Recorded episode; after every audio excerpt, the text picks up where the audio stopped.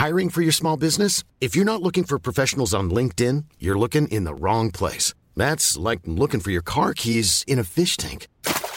LinkedIn helps you hire professionals you can't find anywhere else, even those who aren't actively searching for a new job but might be open to the perfect role. In a given month, over 70% of LinkedIn users don't even visit other leading job sites. So start looking in the right place. With LinkedIn, you can hire professionals like a professional. Post your free job on linkedin.com slash people today.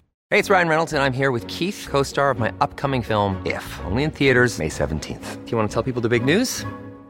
All right, I'll do it. Sign up now and you'll get unlimited for $15 a month in six months of Paramount Plus Essential Plan on us. Mintmobile.com slash switch. Upfront payment of $45 equivalent to $15 per month. Unlimited over 40 gigabytes per month. Face lower speeds. Videos at 480p. Active Mint customers by 531.24 get six months of Paramount Plus Essential Plan. Auto renews after six months. Offer ends May 31st, 2024. Separate Paramount Plus registration required. Terms and conditions apply if rated PG. The United States Border Patrol has exciting and rewarding career opportunities with the nation's largest law enforcement organization. Earn great pay, outstanding federal benefits, and up to $20,000 in recruitment incentives. Learn more online at cbp.gov/career/usbp.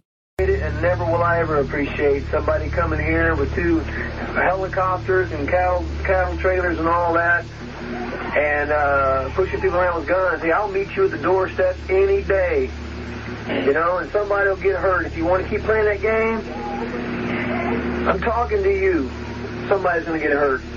God speaks to me. I have a message to present. You may not believe that. If you don't believe that, then believe this. You come point guns in the, direction of my wives and my kids, damn it, I'll, I'll meet you at the door any time. And I'm sorry some of you guys got shot. But, uh, hey, من قدردان اون نیستم و هرگزم قدردان کسی نخواهم بود که با دو تا هلیکوپتر و این چیزا به اینجا بیاد و بخواد با زور اسلحه وارد بشه. من هر روز در آستانه خونم با شما ملاقات می‌کنم و می‌دونم که اگه بخواید با اون بازی ادامه بدید افراد بیشتری صدمه می‌بینن. من با تو صحبت می‌کنم. افرادی صدمه خواهند دید. خدا داره با من حرف می‌زنه. من یک پیام برای ارائه دارم. من باور دارم اگر شما به من باور ندارید. شما با اسلحه به سمت همسر و فرزندانم میایید. لعنتیا من به شما نیاز دارم و متاسفم که بعضی از شما هم این وسط گلوله می‌خورن.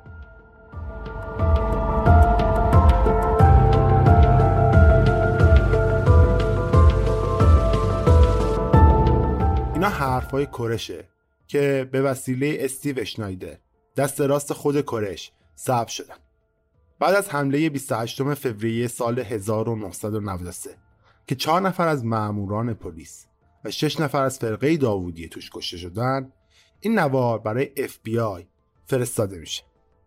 درست نزدیک شروع محاصره 51 روزه. حمله ATF و 51 روز محاصره بعدش به وسیله FBI مرگبارترین درگیری بین ماموران فدرال آمریکا و یک گروه مذهبی تو خاک آمریکا بوده.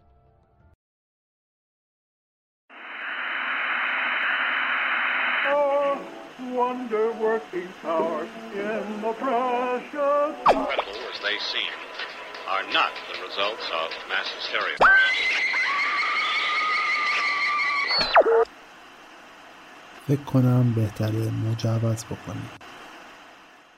چون الان روی ایستگاه اشتباهی هستید.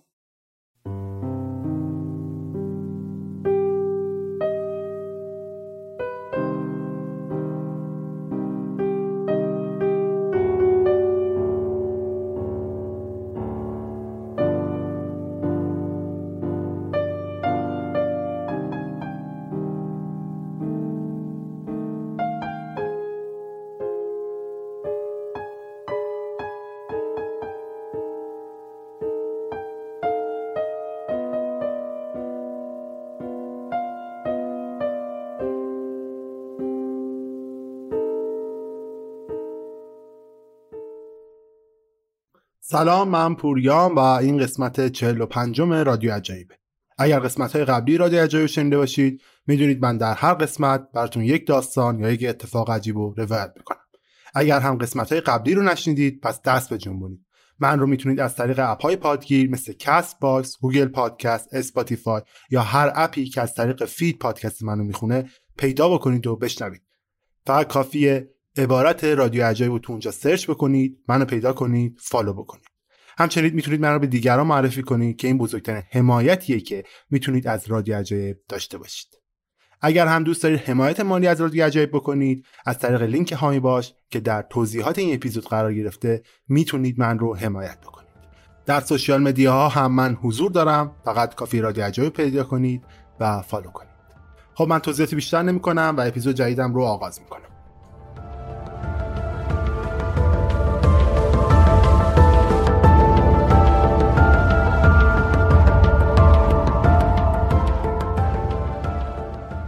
تو اپیزود قبلی اتفاقاتی که تو اوایل زندگی دیوید کورش افتاده بود و بررسی کردیم. تو اپیزود دوم قصد داریم بیشتر به طرفدارای کورش یا به قول خود کورش دانش آموزاش بپردازیم. قرار بررسی کنیم که چرا با وجود اینکه کورش آزادی اونها رو محدود کرده و از نظر عاطفی اونها رو ایزوله کرده و اونها رو حتی به سمت یه حمله وحشیانه با دولت آمریکا هدایت کرده ولی بازم اونا تو گروه موندن و دنبال روی کرش بودن توی این اپیزود به بررسی دقیق مقابله فرقه داوودیه با دولت آمریکا هم می‌پردازیم و می‌بینیم که چطوری حمله مرگبار ATF به محاصره 51 روزه با FBI تبدیل میشه که در نهایت با شعله های آتیش به پایان می‌رسه که توش تعداد زیادی از فرقه داوودیه از جمله کرش و تقریبا 22 کودک کشته میشن. خب من اینجا پرانتزی باز بکنم. چند روز پیش بود رفته بودم سینما که فیلم سینمای زالاوا رو ببینم. فیلم خیلی خوبیه این نکته اول. از داستانش اونقدر چیزی براتون اسپویل نمی‌کنم. ولی نکته مهم در مورد فیلم زالاوا این پرداختش به داستان خراف است. چیزی که از روز اول تو رادیو عجایب ما دنبالش بودیم و سعی می‌کردیم تا حدودی باهاش مقابله بکنیم. نه اینکه ما بگیم مقابله گر با خرافه ایم نه ما فقط یک چرایی خلق می‌کنیم از این جنس که آیا همچین چیزی وجود دارد یا خیر و بعد در موردش گفتگو می‌کنیم و مطالبی که می‌خونیم رو بیان می‌کنیم.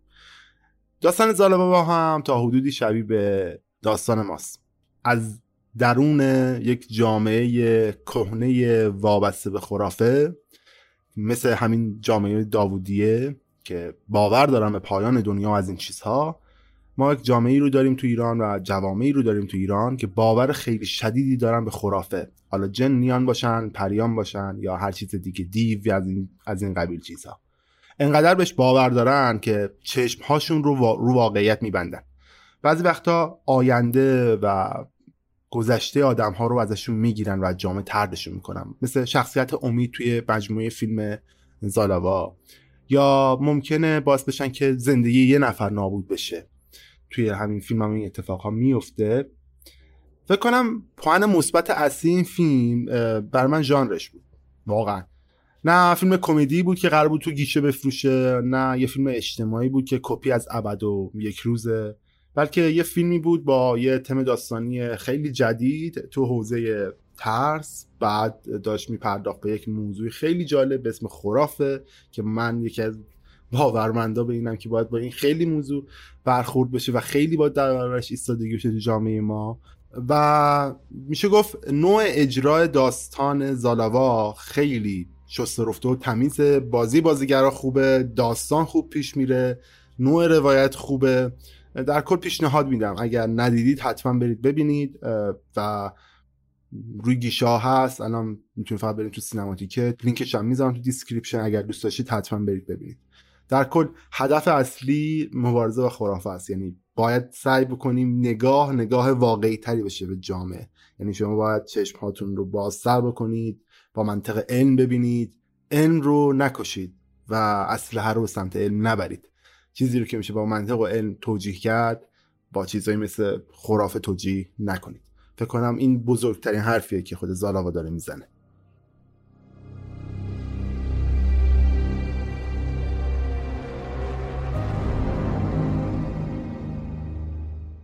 تو سال 1993 درست قبل از حمله کرش و 130 نفر دانش آموزه چند نژادی و چند قومیتیش تو مجموعه مونت کارمل تو ده مایلی ویکوی تگزاس زندگی می‌کنه.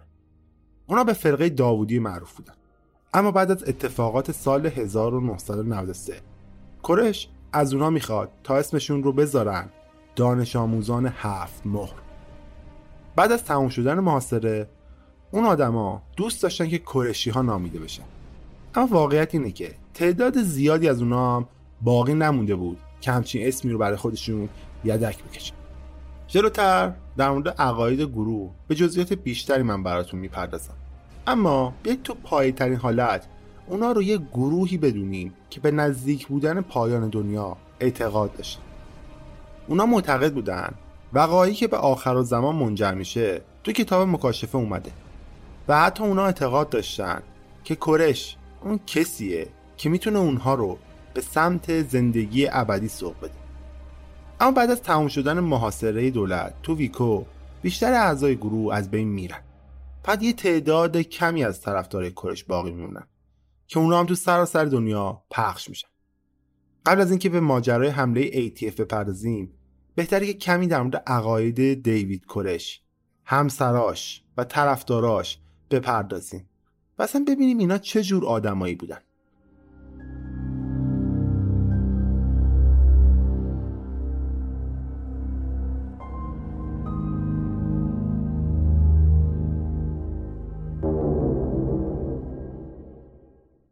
اول از همه بریم سراغ یه فردی به نام دیوید تیبیدو. یه درامر که کرش تو لس آنجلس به عضویت گروه خودش در و کسیه که از حادثه ویکو هم جون سالم به در می‌بره. تیبیدو تو کتابش می نویسه که در حالی که کرش ایده های جذاب و عجیبی داشت ولی گاهی هم قضیه کمی دور از ذهن می‌شد. برای مثال میگه که یه بار تو سال 1985 تو سفرشون به اسرائیل کرش به تیبیدو میگه که من الهامات خاصی دیدم و الهاماتش هم به اون میگه. الهامی که باعث شده بود کرش به این باور برسه که از طرف خدا شده مسیح. کرش به تیبیدو گفته بود که وقتی رو کوه وایستاده بودم فرشته هایی رو دیدم که حضور اونها مثل نور خالص بودن. اونا نگهبان هایی بودن که دور آمریکا رو احاطه کرده بودن. تاج بهشتی سوار بر اسبهای آتشین و مجهز به شمشیرهای شلور داشت دور تا دور آمریکا میچرخید. اونا فقط به کسایی که مهرها رو آشکار کرده بودن اجازه می‌دادند که به قلمروی بالاتر برن. دنیاهای غیر قابل شمارشی که موازی دنیای ما وجود دارن. یه پرانتز من اینجا باز بکنم. چیزی که داره داری کرش در مورد حرف می‌زنه دنیاهای موازی و این حرفا خیلی چیز جالبیه که یه آدمی همچین چیزی رو بخواد بگه در مورد بهشت و آخرت و این حرفا. در هر صورت کرش به تیبیدو گفته بود که فرشته ها اونو برای ملاقات با حتی خدا بردن و حتی کلید کتاب مقدس رو هم خدا بهش داده. کرش به تیبیدو میگه که من می‌دونستم که سرنوشت من اینه که مهرها رو باز بکنم و راه رو به جامعه خودم نشون بدم. این واقعا یه داستان خیلی هیجان انگیزه که اگر یه نفر برای من تعریف بکنه من خیلی باشحال می‌کنم اگر واقعی باشه. اما می‌دونیم که تو قسمت قبلی هم گفته بودم دیگه. کرش گفته بود که از وقتی بچه بوده این چیزها رو می‌دیده. پس خیلی دور از ذهن نیست که بگیم اون توهمای پیچیده ای داشته. هنوزم تو سن بزرگسالی اونا همراهش بودن و داشته اون توهما رو می‌دیده و حتی شدیدتر هم شده بودن. حالا واقعا ممکنه کرش همه اینا رو از خودش در آورده باشه. واقعیت اینه که تو دنیا فقط یه نفره که می‌تونه با قاطعیت در مورد ریشه این الهام ها بگه. و اونم خود کرشه که دیگه زنده نیست و نمی‌تونه در مورد این موضوع حرف بزنه. به نظر می‌رسه که کرش بیشتر موعظه‌های خودش رو باور داشته. می‌دونیم که این یکی از مهمترین الهام های کرش بوده. اون فهمیده بوده کسی که قرار هفت مهر رو باز بکنه. هفت مهری که خیلی هم مهمن. چون نشون میدن که اوضاع تو ویکو چطوری میشه. هفت مهر بخش از کتاب مکاشفه است. که وسیله تعداد زیادی از فرقه های اصلی مسیحی هم نادیده گرفته میشن و بهش توجه نمیشه. اما این بخش از کتاب مقدس برای کلیساهای معادشناسی یه بخش خیلی مهمه. این کلیساها معمولا تمرکز اصلیشون روی پایان دنیاست.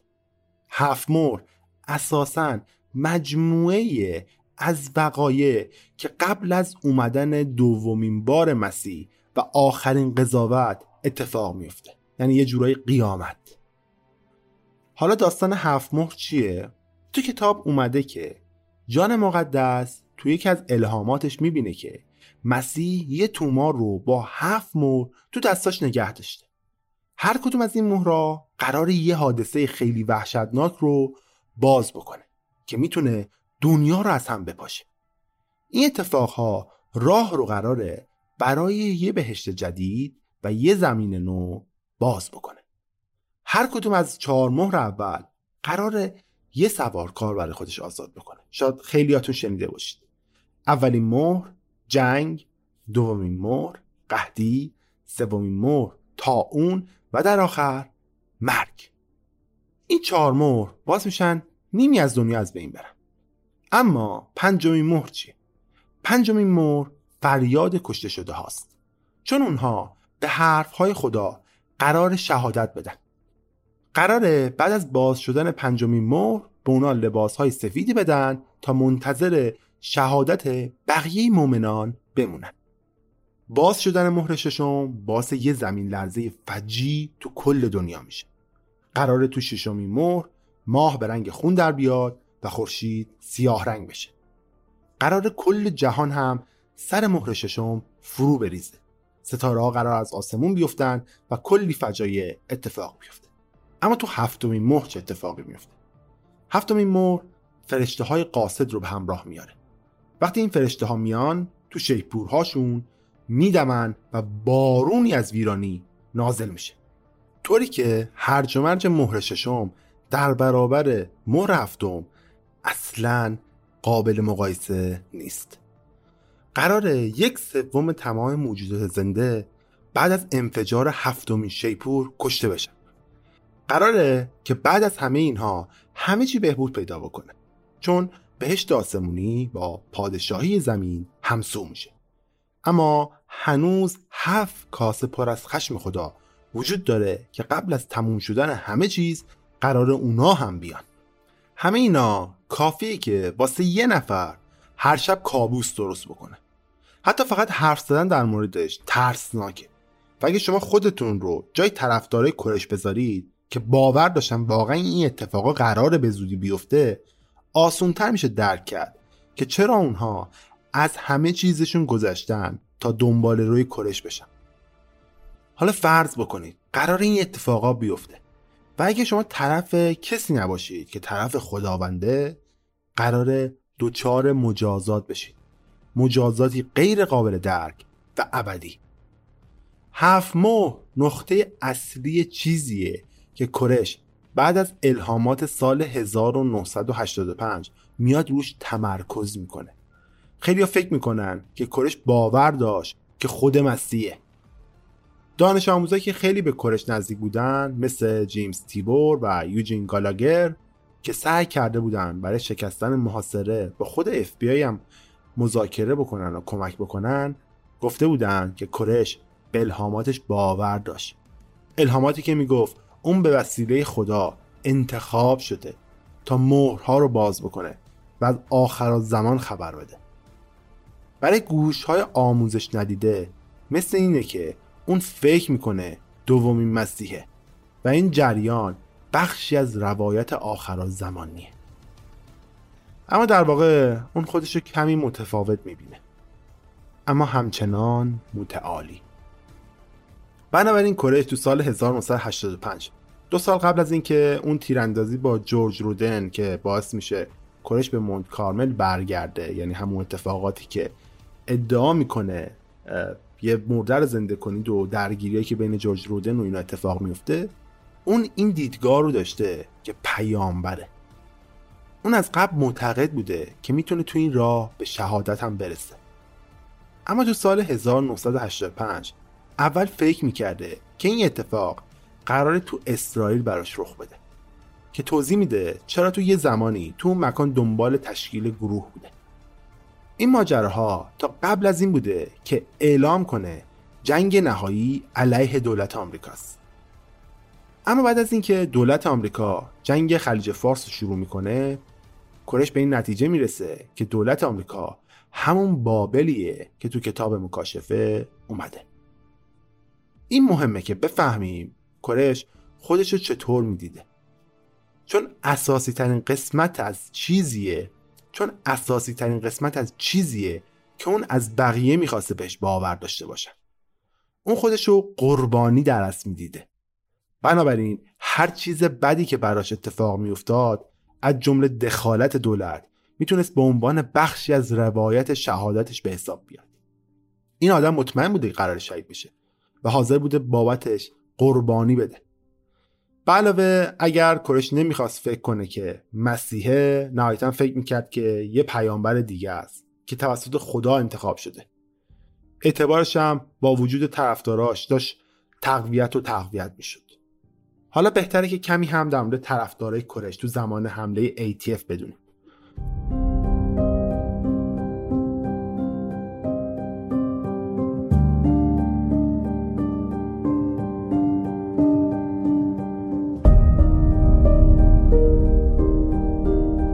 گفتیم دیگه بعد از اینکه پیامی از طرف خدا تو سال 1989 به کرش رسید. با این مضمون که کرش می‌تونه با همه زنهای گروه ازدواج بکنه و تنها کسیه که اجازه داره رابطه جنسی برقرار کنه تعدادی از اعضای گروه از جمله همسر نوجوانش رابین باندرز و مادرش کرش رو ترک کردن. و کرش اون زمان کنترل خونه پومونا رو از دست داد. اما کرش هنوز طرفدارایی داشت که موقع حمله ATF کنارش باشه. گفته میشه که تا اون موقع حدود 100 شاخه داوودیه تو مجموعه مونت کارمل به وجود اومده بودن. که اکثر اونها ورژن کوچکتری از سازمان خود کرش بودن. اما همه اونها آمادگی مقابله با قانون رو داشتن. بعد از اون مکاتبات نوری جدید تو اواخر دهه 1990 کرش به طور عجیبی غیر قابل پیش بینی و حتی عصبی شده بود. کرش به طور منظم به عنوان بخشی از آمادگی گروه برای طرفداراش فیلم های جنگی خشن پخش می‌کرد.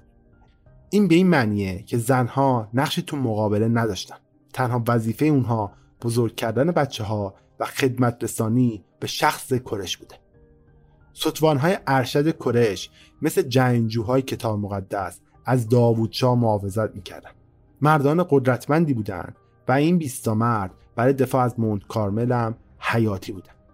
همه افراد برای استفاده از AK47 و M16 آموزش کافی رو دیده بودن. این افراد مسئول آموزش بقیه آدم های فرقه هم بودن. از جمله به بچه ها یاد می‌دادن که چطوری شلیک کنن که طرف رو بکشه.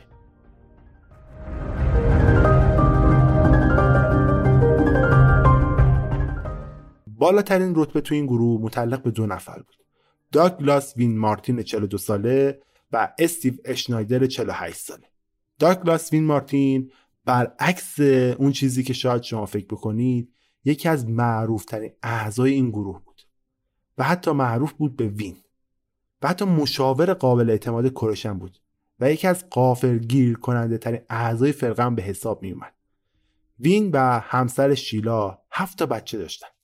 تعدادی از اونها بالغ شده بودن و یکی از اونها هم به شدت معلول بود. چهار تا از اون بچه ها تو مونت کارمل با اونا زندگی می‌کردن. خود وین هم کالج رفته بود، تو هاروارد به کالت خونده بود و قبل از اینکه حتی وارد گروه بشه و حتی قبل از اینکه وارد گروه بشه تو مدرسه حقوق داشت درس وکالت می‌داد در حالی که تو مونت کارمل زندگی سختی داشت ولی همه درآمدش رو از درس دادن تو شهر برای حمایت از فرقه داوودیه به کرش می‌داد وین برای قضات شهرم آدم شناخته شده بود. و حتی دوستی نزدیکی با اعضای شورای شهر ویکو هم داشت که از نظر اونها همراه خوبی برای ناهار محسوب می‌شد. وین در کل یه وکیل باوجدان بود. اون سعی می‌کرد که حتی تو دوران محاصره اف بی آی برای مشتری هایی که نمی‌تونستن دیگه بهشون برسه پول بفرسته. یه وکیل دیگه از وین به عنوان یه وکیل مهربون و یه پدر فداکار یاد می‌کنه.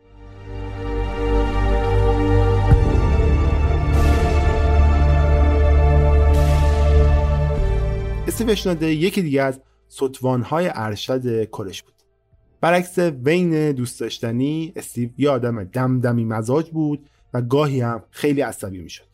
همسر استیو یکی از اولین زنایی بود که کرش بعد از پیام سال 1989 به همسری خودش در آورد و اسمشو از جودی اشنایدر به جودی اشنایدر کرش تغییر داد. هرچند که استیو از به هم خوردن ازدواجش عصبانی بود همون قدم به کرش وفادار بود. استیو به بازجوهای فدرال گفته بود که رهبرمون قدرتی داشت که ما ازش آگاه نبودیم و با به چالش کشیدنش داشتیم اشتباه بزرگی می‌کردیم. استیو هم تحصیلات کالجی داشت و امیدوار بود که بتونه قبل از سقوط کرش سمت وزیر رو هم به عهده بگیره. استیو یکی از تجارت های گروه رو مدیریت می‌کرد. اونم کمپانی تولید موسیقی تولیدی مسیح کرش. موزیک های کرش رو ضبط می‌کرد و اونها رو تو مجموعه ویکو پخش می‌کرد. آهنگایی مثل مرد دیوانه و ویکو. مرد دیوانه در ویکو یه جور زبان تنزگونه داشت که از شدت خصومت طرفدارانش کم می‌کرد. و نیاز به گفتن نیست که این گروه از طریق فروشگاهاشون با تجارت قانونی اسلحه تو ارتباط هم بودن. اون از سال 1999 شروع به قاچاق اسلحه هم کرده بودن. پاول فتاح و مایکل شودر از جمله طرفدارای کرش بودن که تو تمام تگزاس شوهای اسلحه میذاشتن و از سودش برای حمایت از فرقه داوودیه استفاده می‌کردن. مایکل شرودر هم یه موزیسین بود و یه درامه درست مثل دیوید تیویدو. کسی که مایکل و زنش رو به کرش معرفی می‌کنه استیو شنایدره. اون در مورد کرش بهشون میگه و میگه خیلی آدم خفنیه بیاین ببینینش رو از این حرفا. خیلی زود مایکل و کتی به اون طرف شهر میرن تا موزه های کرش رو بشنون. و از اون چیزی که شنیدنم خیلی خوششون میاد. تو سال 1989 در آخر میان بچه هاشون سوار یه ون قدیمی می‌کنن و به مونت کارمل میرن تا به گروه ملحق بشن. مادر مایکل گفته بود که اوضاع ون خیلی خراب بود و مطمئن نبود که اصلا بتونن به مقصد برسن. یه جوری مادرش می‌دونست که دیگه قرار نیست پسرشون رو دوباره ببینه. مایکل و کتی آدمای کنجکاوی بودن و تونستن با پیام های کرش هم ارتباط برقرار بکنن. کتی تو اون زمان حامله بود اما از هم جدا بودن. کرش پایگاهایی هم تو کالیفرنیا و استرالیا داشت. مواقعی هم که احتیاج داشت از خونه های طرفدارش استفاده می‌کرد. کرش مایکل رو به کالیفرنیا فرستاد تا سربازه بیشتری رو برای خدا استخدام بکنه. مایکل پسر تازه متولد شدهش رو تا شیش ماهگی حتی ندید. این یه مثال دقیقا خیلی خوبه. از اینکه چطور کرش مردم رو فریب می‌داده. تا از مهمترین وابستگی هاشون برای گروه که اون رهبرش بوده بگذرن. این یه تکنیک معمول بین رهبرای فرقه است که یه غریزه ای دارن برای اینکه چطور مردم عادی رو اقوا کنن تا اختیارشون رو دست یه رهبر بدن.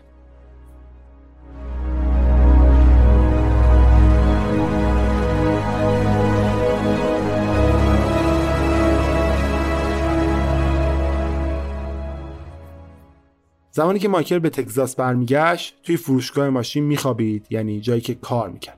مثل خیلی از مرد دیگه اون اکثر اوقات همسرش رو فقط تو جلسات آموزشی کتاب مقدس می‌دید. اونم دقیقا زیر نظر کرش کش دوست نداشت مردها با بچه هاشون وقت بگذرونن. صحبت بین بچه ها و والدینشون می‌تونست تهدیدی برای کنترل کرش بشه. اما کتی یه سری ملاقات های پنهونی با مایکل ترتیب می‌داد تا بتونه مایکل پسرش رو ببینه. خیلی های دیگه هم مثل وین، مایکل یا شرودر بودن که می‌رفتن سر کار و درآمدش رو به کرش می‌دادن. اما تجارت اسلحه یه شغل پرسود بود. گروه اجازه داشت که برای خودش انبار مهمات داشته باشه. ممکنه تعجب بکنی که چرا اونها نیاز به انبار مهمات داشتن هستن. کرش فشار خارج از مجموعه رو حس می‌کرد. مردم از دیدگاهش و آموزشش خبر داشتن. همینطور از چند همسر بودنش. و ارتباط های جنسیش با زنهاش بعضی از اونها رسما بچه بودن و فقط 11 سال داشتن که نه تنها برخلاف جریان عادی جامعه بود بلکه به عنوان جرم و تجاوز شناخته می‌شد. کارش می‌دونست که زیر نظر رادار دولته. تو سال 1992 درست یه سال قبل از حمله ATF دپارتمان خدمات انسانی تگزاس و معاونهای کلانتری برای بررسی ادعاهای کری جول مبنی بر اینکه کرش از دخترها سوء استفاده جنسی می‌کنه از مجتمع بازدید می‌کنه. این باعث شد که کرش باور کنه که تو راهش قرار شهید بشه. اما اون اصلا قصد نداشت بدون جنگ این کار رو به پایان ببره. کرش آماده می‌شد که یه جنگ مسلحانه تمام ایار داشته باشه. برای همین همیشه یه اسلحه رو دم دستش میذاشت و حتی موقعی که خواب بود این اسلحه رو کنارش داشت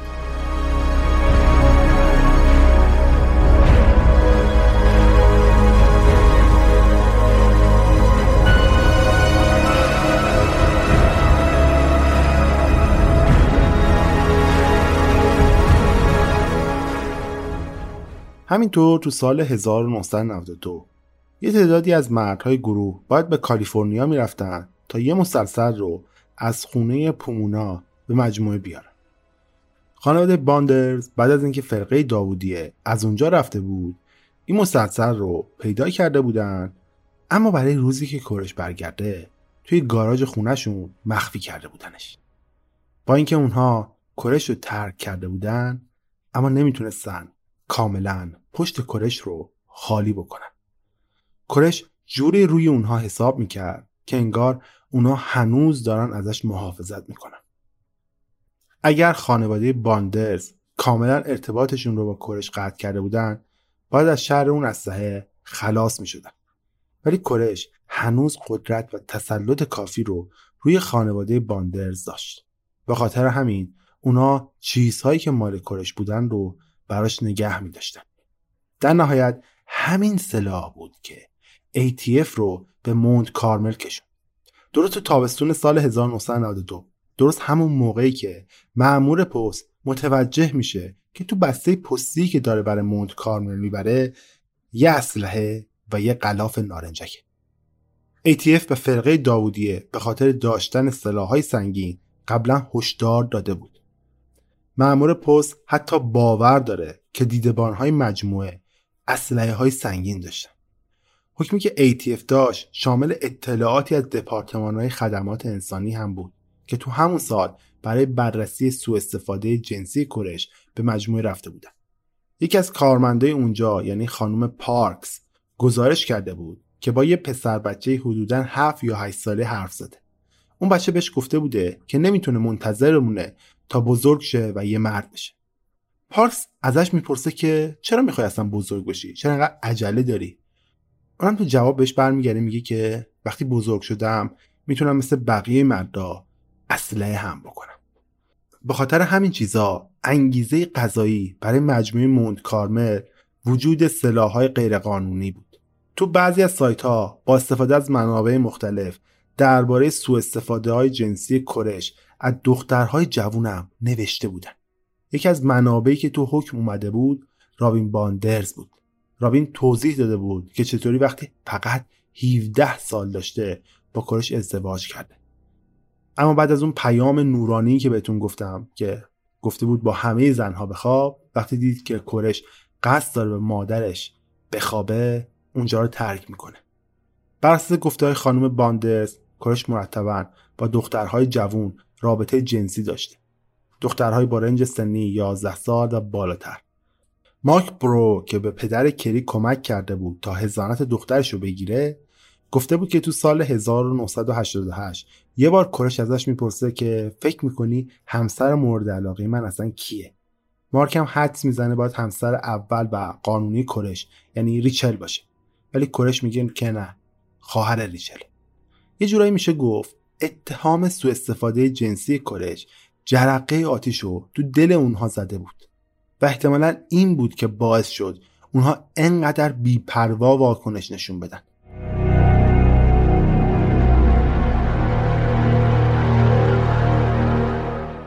تو ژانویه سال 1993 چند از مامورهای مخفی از جمله رابرت رودریگز وارد گروه داوودی میشن و به آموزش های کرش گوش میدن. اما رابرت سعی داشت تا اطلاعات بیشتری را از گروه به دست بیاره. اطلاعاتی مثل سلاحهای گروه. دیوید تیویدو بعدتر میگه که کرش از اول می‌دونست که رودریگز معمور مخفی بوده. ولی همچنان از حضورش تو گروه استقبال می‌کرده و اونو به جلسات آموزشیش راه می‌داده. کرش پیامی از طرف خدا دریافت نکرده بود که بدون تحت نظره. مجموعه به وسیله هلیکوپترها تحت نظارت بود و زیاد شدن پروازها بالای سر مونت کارمل کرش رو به شدت از مسیرش منحرف کرده بود. کرش از همون سالهای اول استخدام می‌دونست که می‌تونه تو مکانهایی مثل بارها، دیسکوها، مردمایی که دنبال مسیر درست معنویت میگردن رو به سوی مسیر فکری خودش ببره. کرش تشخیص داده بود که باید به رودریگز یه شانس بده که به طرفداراش بپیونده. کرش تا این حد به خودش و پیامهاش مطمئن بود. رودریگز تو طول ماهایی که تو مجموعه گذرانده بود با کرش دوست میشه حتی. کرش تو مصاحبهایی که تو جریان محاصره با اف داشت گفته بود که رودریگز مرد خوبیه و اونو دوستش داره. تو این بخش من اصلا نمی‌تونم تایید بکنم که فرقه داوودیه اصلا اسلحه های غیرقانونی داشته یا نه. ولی چیزی که مشخصه اینه که اونا یه انبار مهمات خیلی بزرگ داشتن و توانایی نو داشتن که سلاحهای نیمه اتوماتیک رو به تمام اتوماتیک تبدیل بکنن. به هر حال یه دلیلی برای جستجو داشتن.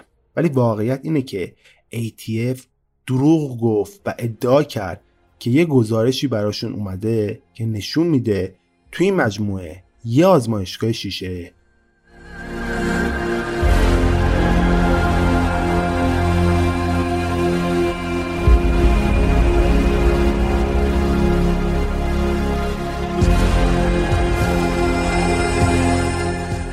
در نهایت تو 25 فوریه دادگاه منطقه ایالات متحده تو منطقه غربی تگزاس حکم دستگیری دیوید کرش و تفتیش مجموعه رو برای 28 فوریه یعنی سه روز بعد صادر می‌کنه. مامورها موظف بودند که دنبال انواع سلاحهای تهاجمی و مواردی برای تبدیل اونها به سلاحهای تمام اتوماتیک بگردن. حتی قرار بود انبار مهمات و همینطور نارنجک های دستساز و مواد ساخت بمب رو هم تو اونجا پیدا بکنن. بعد از معاصره توی شکایت که به وسیله بازمانده های فرقه علیه دولت تنظیم شده بود یه سرباز تگزاسی شهادت داد که تو بقایای نیمه سوخته مجموعه نزدیک به 300 اسلحه و هفتیر پیدا کرده. که این مقدار مقدار خیلی قابل توجهیه و تو اتفاقات حمله ATF و رقم زدن حادثه ویکو خیلی نقش اساسی رو هم بازی می‌کنن.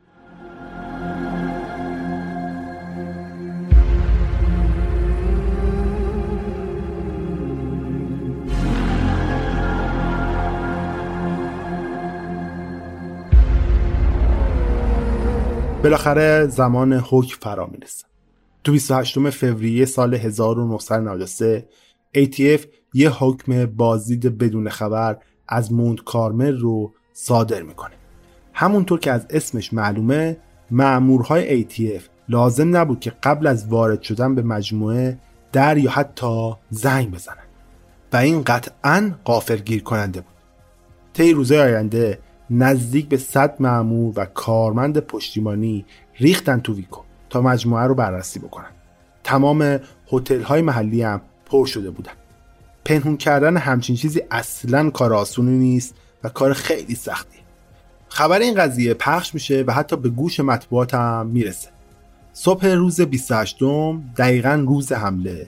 یکی از این گزارشگرا که از طرف یه شبکه خبری اومده بود تو راهش به سمت مونت کارمل گم میشه و از یه مأمور پست درخواست کمک می‌کنه که از قضا شوهر خواهرش هم تو مجموعه زندگی می‌کرده. حالا اگه گفتید شوهر خواهرش کی بوده؟ آفرین. دیوید کورش. شوهر خواهر این آدم دیوید کورش بود. حمله قافلگیر کننده دیگه به هیچ وجه قافلگیرانه نبود. معمور مخفی رودریگز. تو اون لحظه داشت توی مجموعه درس های دیوید کورش رو گوش می‌داد. وقتی رودریگز خبردار میشه که حمله نزدیکه کورش بهش میگه که می‌دونسته که قرار حمله اتفاق بیفته. اینجا بود که رودریگز فهمید که کورش می‌دونسته اون اصلا معموره جالب اینجاست که هیچ استحکاکی بینشون پیش نمیاد. کورش نه هول میشه نه چیزی. بلکه به گفته رودریگز خوشحالم بود و میگه که رودریگز می‌تونه از اونجا بره. کرش این رویارویی با دولت رو پیش بینی کرده بود و حالا وقتش بود که این اتفاق واقعا بیفته. همه مردم مجموعه آماده این لحظه بودن. همه زره های سیاهی پوشیده بودن که به دستای همسرهای سابقشون دوخته شده بود. وین مارتین گردنبندی از نارنجک های دستی انداخته بود. زنها و بچه ها مخفی شده بودند و فقط یه زن که قبلا هم پلیس بود تو حمله قرار بود شرکت بکنه. و حتی این آدم میشه جز شش نفری که همون روز جونش رو از دست میده. رودریگز به ایتیف خبر میده که فرقه داوودی منتظرشونه و می‌دونن که قرار شما بیایید. نقش ATF این بود که یه بازدید سرزده به مجموعه داشته باشه. اما حالا که همه چی لو رفته بود به جای اینکه حمله عقب بیفته به دستور رهبر عملیات تصمیم گرفته میشه که حمله رو انجام بدن. اونا امیدوار بودن که فرقه داوودیه نتونه تو این مدت زمان برای مقابله آماده بشه. حالا که داریم به این ماجرا نگاه می‌کنیم و سالها ازش گذشته می‌بینیم که چه تصمیم احمقانه ای گرفتن. اونا می‌خواستن یه مجموعه بزرگ از بین ببرن. قبلش بیاد یکم در مورد خود مجموعه حرف بزنیم ببینیم اصلا چه شکلی بوده. تو مجموعه مجموعه ماشین های زیادی وجود داشت. از جمله تعدادی اتوبوس.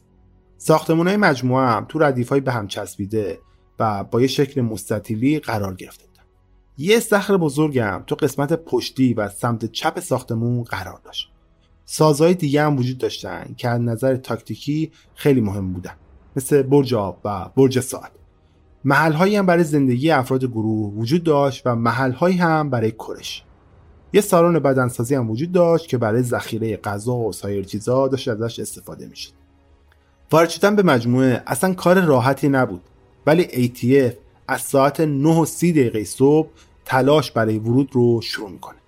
100 تا مأمور داخل دو تا تریلی حمله گاف زیر برزنت مخفی میشن. هلیکوپتر و افراد مسلح هم در حال اومدن به سمت مجموعه بودن. ارتباط بین اعضای ATF هم با هم دیگه اصلا خوب نبود تو اون لحظه. بعضیا می‌دونستن که افراد فرقه داوودی ممکنه مسلح باشن در حالی که بعضی دیگه اصلا از این موضوع خبر هم نداشتن. اختلاف نظری هم تو این قسمت وجود داره که اول کدوم طرف شروع به تیراندازی کرده. اما چیزی که ازش مطمئنیم اینه که دو طرف برای دو ساعت تمام به سمت همدیگه تیراندازی می‌کنن کتی شوردر که از اون مبارزه جون سالم به در برده توی یه مصاحبه میگه که من دیدم که کامیون جلوی ورودی وایساد و آدما ازش پیاده شدن. همه یونیفرم های سیاه پوشیده بودن و اسلحه داشتن. من صدای تیراندازی رو شنیدم و رفتم پایین. کتی و بچه هاش هر چیزی که زیر تختشون بود و کشیدن بیرون تا خودشون بتونن اون زیر مخفی بشن. اون تعریف می‌کنه که گلوله ها کوزه های آب و سوراخ کرده بودن و آب کف زمین جاری شده بود. بچه ها گریه می‌کردن و مبارزه اونقدر طولانی شده بود که یکی از بچه ها همونجا زیر تخت خوابش می‌بره. ویم مارتین و دیوید کوری تو دو تا مکان مختلف تو مجموعه قرار گرفته بودن. ویم با 911 تماس گرفت و این بخشی از مکالمه اوناست 911, what's the emergency? There's 75 men around our building and they're shooting at us in Mount Carmel. Mount Carmel? Yeah, tell them there are children and women in here and to call it off. All right, all right. Uh, hello? I hear gunfire. Oh, shit. Hello? Who is this? Hello? Call it off. Who is this? Hello? مسئله اورژانسیتون چیه تو مجموعه موند کارمل ما رو محاصره کردن دارن به سمت ما تیراندازی می‌کنن. زنها و بچه های زیادی تو این مجموعه است الو الو الو. فرقه داودی مورد حمله قرار گرفت و ATF هم به دلیل وجود سلاحهای غیرقانونی و تجاوز به دخترهای جوان مجموعه رو میاد به توپ میبنده. علاوه بر اینها هیچ ارتباطی هم بین پلیس محلی و ATF وجود نداره. به خاطر همین کلانتر لینچ تماسهای زیادی رو از طرف مجموعه دریافت می‌کرده. در حالی که خودش داشت سعی می‌کرد با ATF هماهنگ بشه و برای آتش بس میانجیگری کنه. درست کمی قبل از اینکه دیوید کورش خودش با 911 تماس بگیره.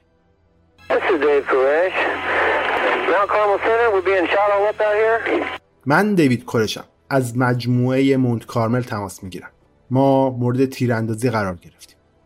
اوایل مکالمه یه درخواست منطقی برای کمک بود ولی خیلی زود کرش صحبت رو درباره وضعیت حاضر رها می‌کنه و وارد الهیات یا چیزی میشه که FBI بهش میگه حرفای انجیلی Yeah, this Lynch. Hey, Lynch? Yeah. That's that kind of a funny name there. Oh, listen, no, listen. Now, who am I speaking with? Uh, This is David Koresh, Okay, David. the notorious. Why'd you guys do that for? Well, You brought a bunch of guys out here and you killed some of my children. We told you we wanted to talk. No, how come you guys try to be ATF agents? How come you try to be so big all the time? okay, Now, David. there's a bunch of us dead. There's a bunch of you guys dead. Now, now that's your fault. Okay, let's let's try to resolve this now. Tell me this. Now, you have casualties. How many casualties? Do you want to try to work something out? ATF is pulling back. We're trying to. Uh, Why didn't you do that first? okay, all I'm all I'm doing is handling communications. I can't give you that answer, David. Okay. Okay. Now, here's the deal. Yeah, you pull your guys out, and I want to talk. Yeah. You're the man that I need to talk to, David. Yeah, well, really, let me tell you something. Okay. In our great country here, the United States, you know, God's given us a rich history of patronage. No, we're not trying to be bad guys. Okay. But the thing of it is, is this. A God who sits on the throne. I know it sounds crazy to you, but you're No, going to no. find out sooner or later. Sure, there, all there, there are seven. There are seven seals in His right hand. All right. The question of theology has overstepped. Who who would open that book? Now that's what I've done. Okay. It's your Bible. There's seven seals. Now there's some things in that Bible that have been held as mysteries Yes, sir. about Christ. Yes, sir. Now when it says in Revelation 22, "Behold, I come quickly." If you're looking for plump lips that last, you need to know about Juvederm lip fillers. With Juvederm Volbella XC and Juvederm Ultra XC, your lip look, whether it's subtle or bold, can last up to one full year with optimal treatment and no additional maintenance. Find a licensed specialist and see if it's right for you at juvederm.com today. That's J U V E D E R M.com. Add fullness to lips in adults over 21 with Juvederm Volbella XC or Juvederm Ultra XC. Do not use if you have severe allergies or a history of severe allergic reactions, or if you're allergic to lidocaine or the proteins used in Juvederm. Tell your doctor if you have a history of scarring or taking medicines that decrease the body's immune response or that can prolong bleeding. Common side effects include injection site redness, swelling, pain, tenderness, firmness, lumps, bumps, bruising, discoloration, or itching. As with all fillers, there's a rare risk of unintentional injection into a blood vessel, which can cause vision abnormalities, blindness, stroke, temporary scabs, or scarring. For full important safety information, visit juvederm.com. I'm Sandra, and I'm just the professional your small business was looking for. But you didn't hire me because you didn't use LinkedIn jobs. LinkedIn has professionals you can't find anywhere else, including those who aren't actively looking for a new job but might be open to the perfect role, like me.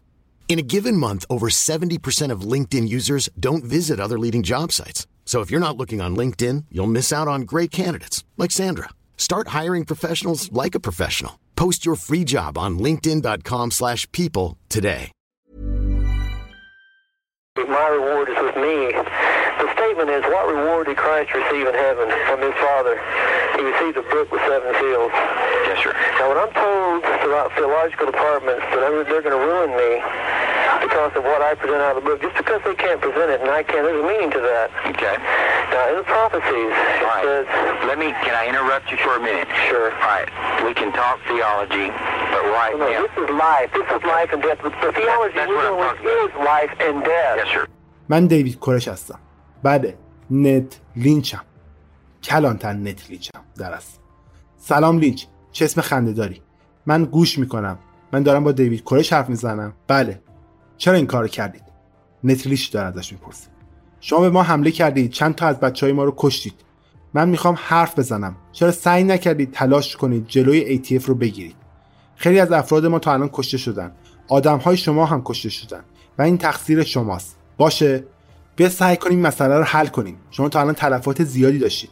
ما داریم سعی می‌کنیم کمک کنیم که ایتیف عقب نشینی کنه. چرا از اول این کار رو نکردید؟ همه کاری که من دارم انجام میدم اینه که بتونم ارتباط برقرار کنم. الان نمی‌تونم جواب به شما بدم. اگه تفنگاتون رو بذارین کنار منم می‌خوام که باهاتون حرف بزنم. بعد کرش شروع می‌کنه به صحبت درباره کتاب مقدس و هفت مار صدای کرش خیلی سرد بود. اون داشت گزارش می‌داد که تعدادی از افرادش و حتی بچه ها کشته شدن. اما بازم هیچ احساسی تو صداش شنیده نمیشه. معلوم نیست که واقعا اون روز بچه های کشته شدن یا نه. ولی این می‌تونست بی احساس بودن کرش نشون بده و از هیچ کدوم از مرکا ابراز ناراحتی یا پشیمونی هم نمی‌کنه اون بیشتر علاقه داره که در مورد دیدگاهش در مورد کتاب مقدس حرف بزنه تا در مورد شرایطی که توش قرار گرفته اگه یه مدرک وجود داشته باشه که نشون بده کرش آری از حس همدلیه این مکالمه است We've known about this. I've been teaching this for four years.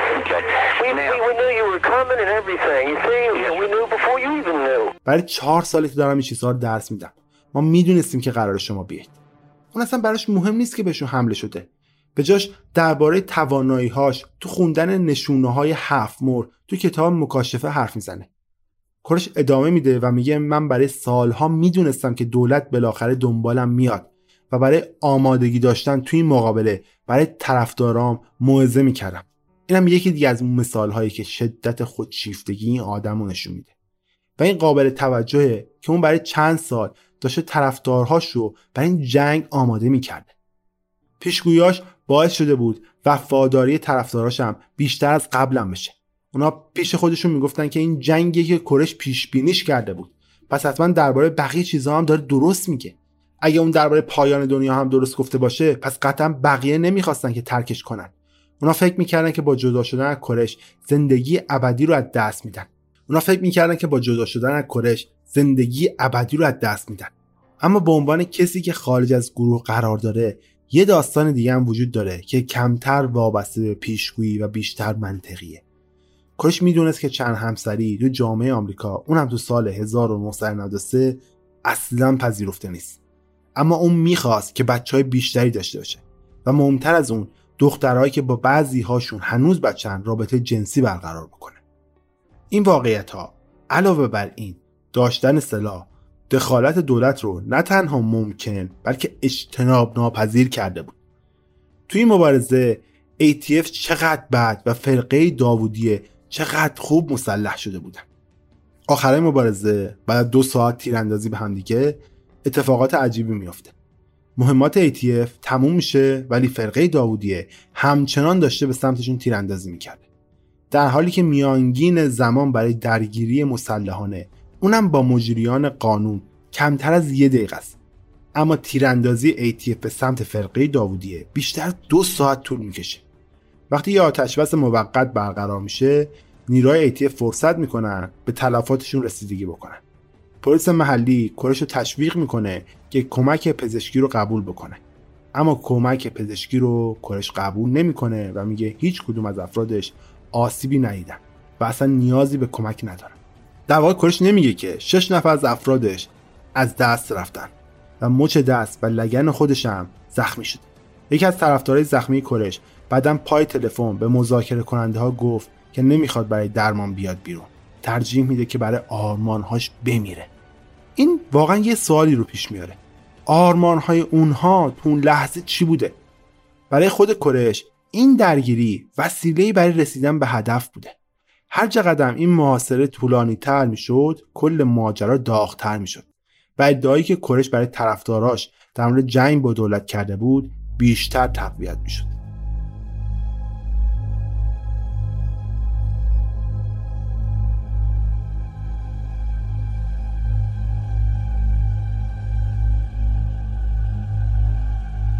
معمولا برای حمله مثل این مجریان قانون سرویس های اورژانسی پزشکی رو تو حالت آماده باش قرار میدن. ولی این بار این کار رو نکردن. این در واقع یکی از مجموعه نظارت های اشتباهیه که عوامل مسئول داشتن براش تصمیم گیری می‌کردن.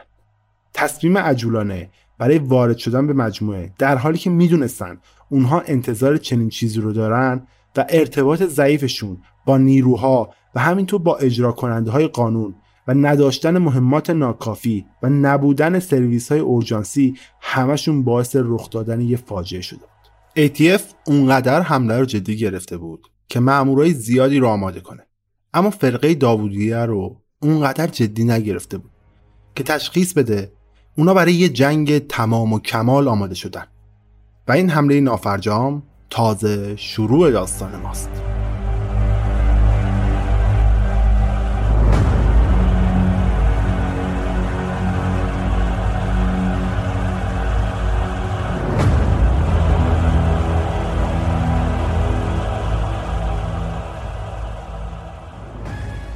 بعد از چند ساعت FBI میاد وارد ماجرا میشه و سعی می‌کنه یه جورایی درگیری رو حل کنه. از وقتی که FBI وارد میشه و مسئول این اتفاق میشه تماس ها بین کروش، وین، استیو و کلان تلینج و جیم کانوف که یه معمور ATF بوده ادامه پیدا می‌کنه. به کورش اجازه داده شد تا آموزش های مذهبی شو توی ایستگاه رادیویی دالاس منتشر کنه. و همینطور با CNN مصاحبه داشته باشه. بذار یه چیز جالب بهتون بگم. تو سال 1993 کابل تلویزیونی هنوز چیز جدیدیه تو آمریکا و بیشتر از 50 میلیون خونه تازه تلویزیون داشتن. در حالی که یه دهه قبلترش فقط 20 میلیون نفر بودن که می‌تونستن تلویزیون رو داشته باشن. فرقه داوودیه تقریبا یه شبه از یه گروه نسبتا ناشناخته توی یه جای خیلی دور توی تگزاس تبدیل میشه به یه بازیکنی توی صحنه بین المللی برای کسی مثل کرش مثل رویا بود که داشت به حقیقت میپیوست. همه چشم حالا به سمت کرش بود. از اونجایی که کرش سخنران حرفه‌ای بود تونست توجه ها رو هم به سمت خودش جلب بکنه. کرش می‌دونست حالا پلتفرمی رو در اختیار داره که می‌تونه آموزش هاش رو به تعداد زیادی مخاطب انتقال بده. و مصمم بود که نهایت استفاده رو از این فرصت ببره.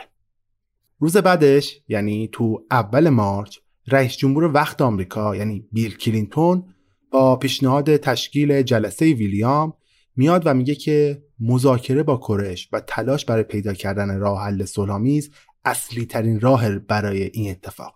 نباید بجنگیم. تو ادامه همین روز ده تا بچه دیگه هم از مجموعه خارج میشن. تعداد خیلی کمی هم از افراد بزرگسال از مجموعه میان بیرون. از جمله دو تا زن سال خورده. کتی اشرودر بعدها به مجله فلوریدا میگه که هیچ کدوم از بچه ها نمی‌خواستن واقعا مجموعه رو ترک کنن. اما دیوید می‌گفت که بچه های زیر دوازده سال حساب نیستن و این در واقع تصمیم دیوید بود که اونا از مجموعه برن بیرون. ولی برای من این یه چیز کاملا متفاوت بود. اگر قرار بود بمیریم باید همه با هم میمردیم که همه با هم زندگی ابدی پیدا کنیم. برای همین فکر می‌کرد که اگر بچه ها برن بیرون به یه دنیای پر از دشمنی فرستاده میشن. اما در واقع خیلی از بچه های زیر دوازده سال جونشون رو تو اون محاصره 51 روزه از دست میدن. حتی بعد از این همه اتفاقی که افتاده کتی هنوز فاصله زیادی از واقعیت ماجرا داره. هنوز فکر می‌کنه همه بچه 12 ساله از مجموعه بیرون رفته بودن. این به خوبی نشون دهنده قدرت و تسلطیه که کرش روی مردمش داشته.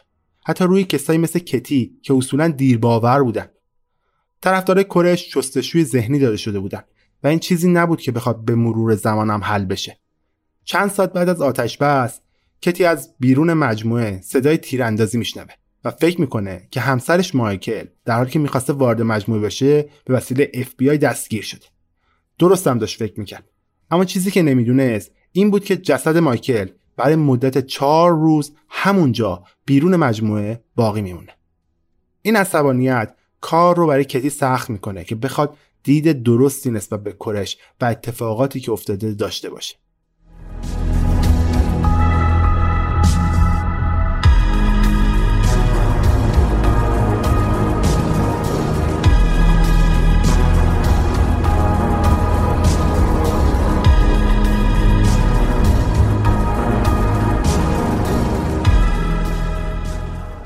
ساعت پنج روز اول مارچ FBI کنترل موقعیت رو حالا به دستش گرفته چون ماشین های مسلح FBI به موقعیت های تاکتیکی اونها نزدیکتر شده بودن.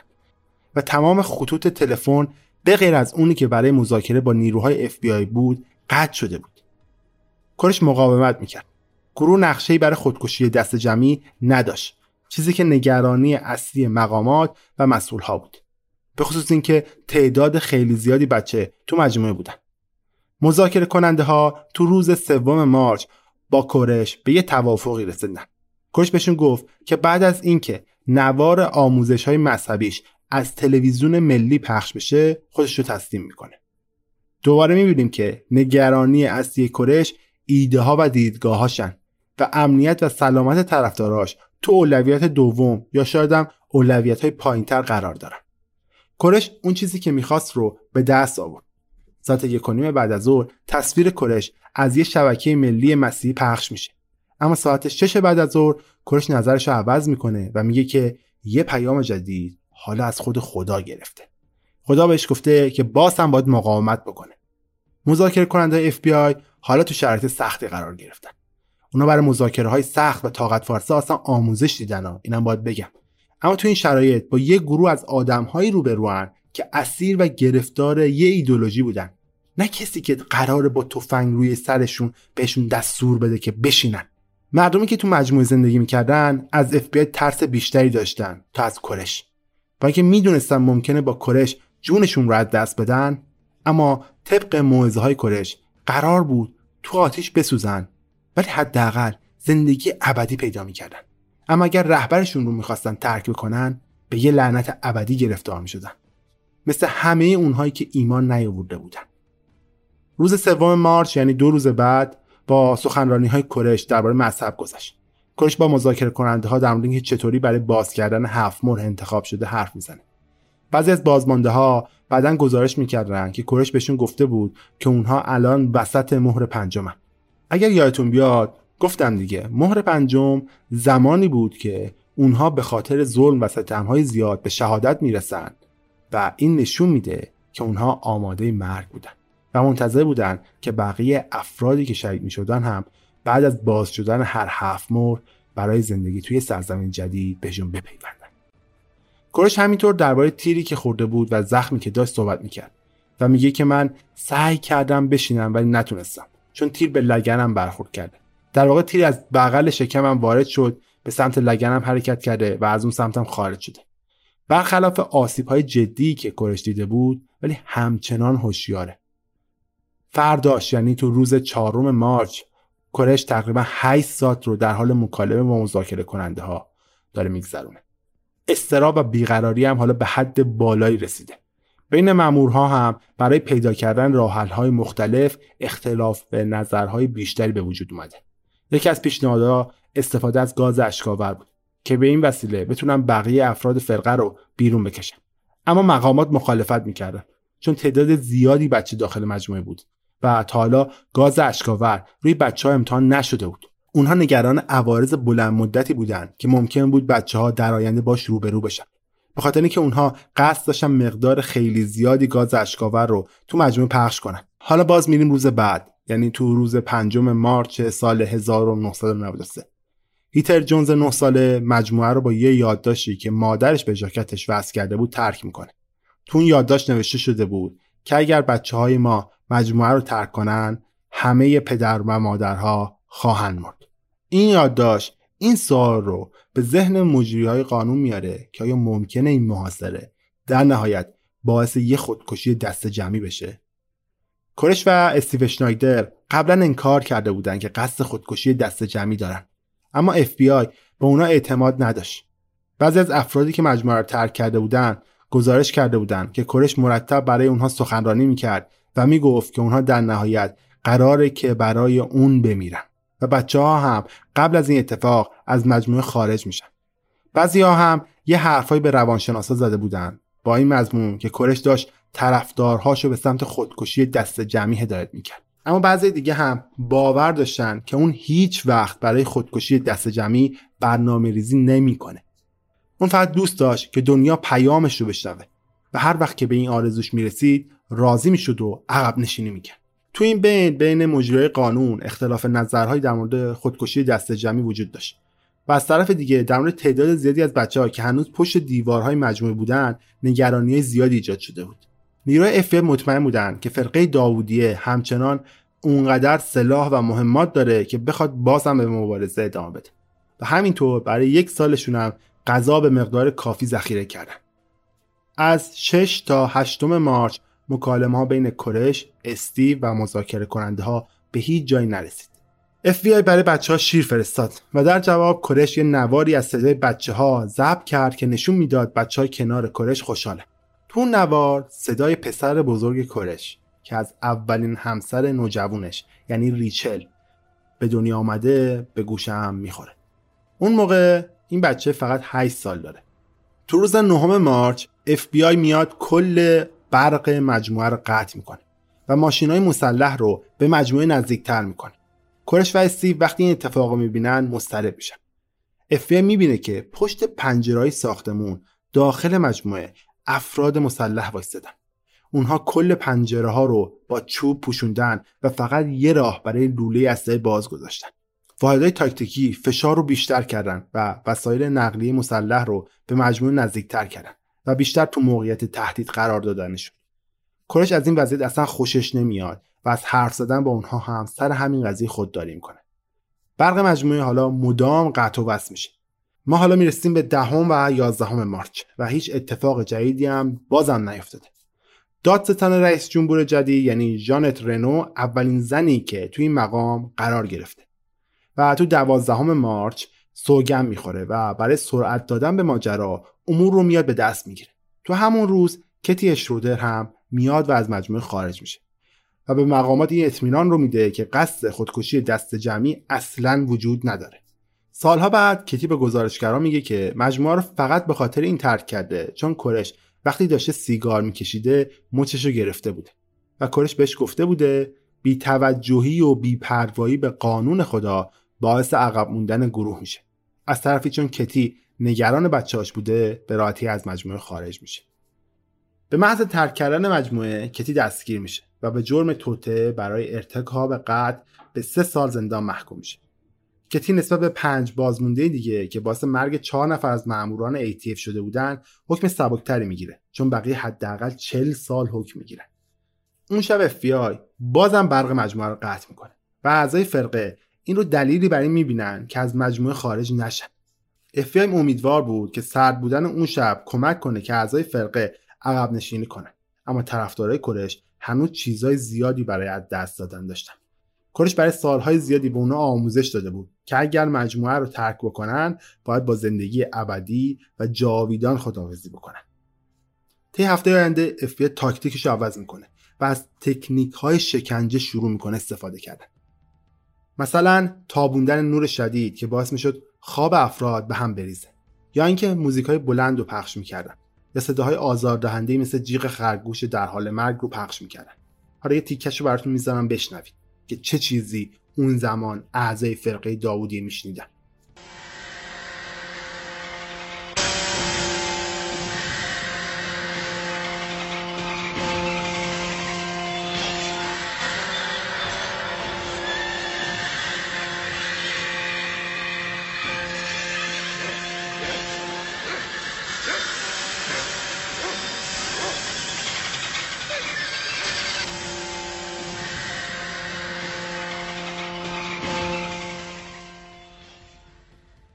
تو 19 مارچ کورش میگه که من آمادم که دی تسلیم بشم. سر همین قضیه دو نفر از طرفداراشم مجموعه رو ترک می‌کنن ولی باز کورش باقی میمونه. تو روزهای آینده هفت نفر دیگه هم از مجموعه خارج میشن. یکی از اونها بعدها گفت که وقتی داشتم از مجموعه خارج می‌شدم دیدم مامورای اف بی آی پرنده هایی که روی تانکاشون نشسته رو دارن فراری میدن. این رفتار اونها باعث می شد که فرقه داوودیه بیشتر احساس کنه که تو موضع قدرت و سمت درستی وایستده اونا پیش خودشون می‌گفتن که این آدم های خشن کی هستن که برای خدا هیچ احترامی قائل نیستن.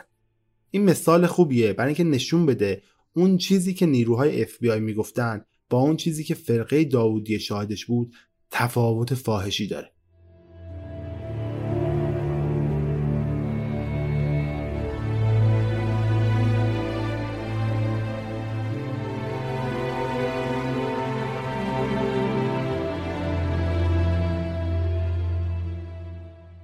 تو روز 22 مارچ اعضای FBI دور هم جمع میشن تا در مورد قدم های بعدی بحث بکنن. هنوز هیچ توافقی روی اینکه بهترین روش چیه ندارن. مذاکره کننده ها هنوز باور داشتن که باید دنبال یه راه صلحآمیز باشن. اما رهبرهای تاکتیکی دیدگاه خشنتری دارن و میگن که باید سریعا عمل بکنه و صداشون هم بلندتره. تو روز 23 March یه نفر دیگه هم مجموعه رو ترک می‌کنه. یه شهروند انگلیسی به نام لیوینگستون فیگن. فیگن هنوز هم به کورش ایمان داره. اما بعدها گفتش که من نمی‌خواستم مجموعه رو ترک کنم. دیوید از من خواست که این کار رو بکنم. چون تو اتفاقی که همه دارن کشته میشن چند تا صدا لازمه که بعدها این داستان رو از دیدگاه ما تعریف بکنم فیگن وقتی از مجموعه بیرون اومد دستگیر میشه. کرش سکوت کرده بود و اصلا با اف حرف نمی‌زد. کارها و راه حل های اف تا اون موقع یعنی 29 تا 31 March هیچ پیشرفتی نداشت. نماینده دادستان کل ژانت رنو با نیروی اف ملاقات می‌کنه و بحث و گفتگوهایی هم در مورد این اتفاقات تو اونجا انجام میشه. کرش برای اولین بار بهش اجازه داده میشه که با وکیلاش صحبت بکنه. تو روز اول آوریل کرش موافقت می‌کنه که بعد از عید فسح از مجموعه بیاد بیرون. یکی از مهمترین تعطیلات فرقه داوودیه. تو همون روز کرش با وکیلاش هم حرف می‌زنه. تو همون روز دو تا محقق مذهبی یعنی فیل آرنولد و جیم تیبر توی یه تاکشو ظاهر میشن و کتاب مکاشفه رو تحلیل می‌کنن و تلاش می‌کنن تا به زبان کرش باهاشون ارتباط برقرار کنن.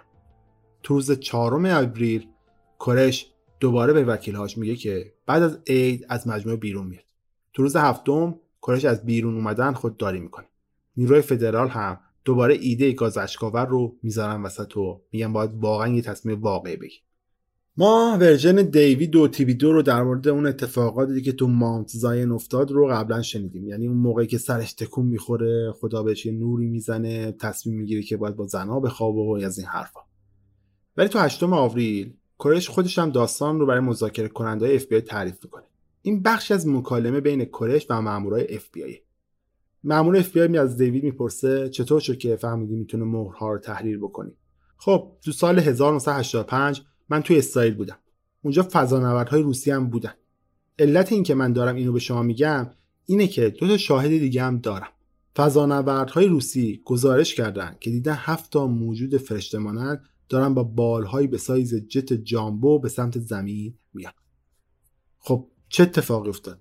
وقتی من تو سال 1985 تو اسرائیل بودم با این آدم ها ملاقات کردم. جدی میگم ها با کیا ملاقات کردی در اصل با اون دوتا فضانورد؟ نه نه نه نه.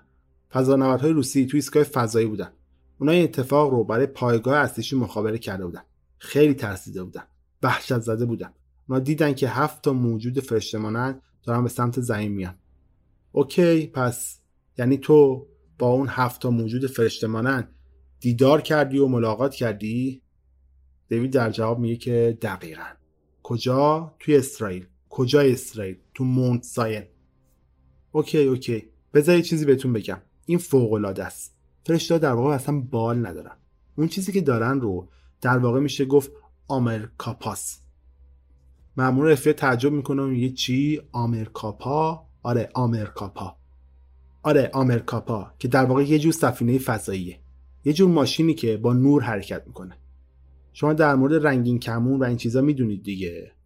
آره می‌دونیم. دیوید تو با اریک فوندانته آشنا هستی؟ کی؟ نویسنده ارباب خدایان رو میگم.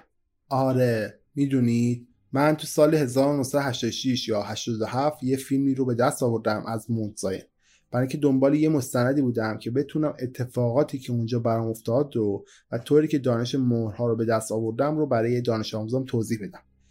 به من نشون داده شد که در صورت معرفی این کتاب به کلیسه ها چه اتفاقی برام میفته. اون عرابه ها با شعله های آتیش همین تانک هایی هستن که الان جلوی محبته ما وایستادن.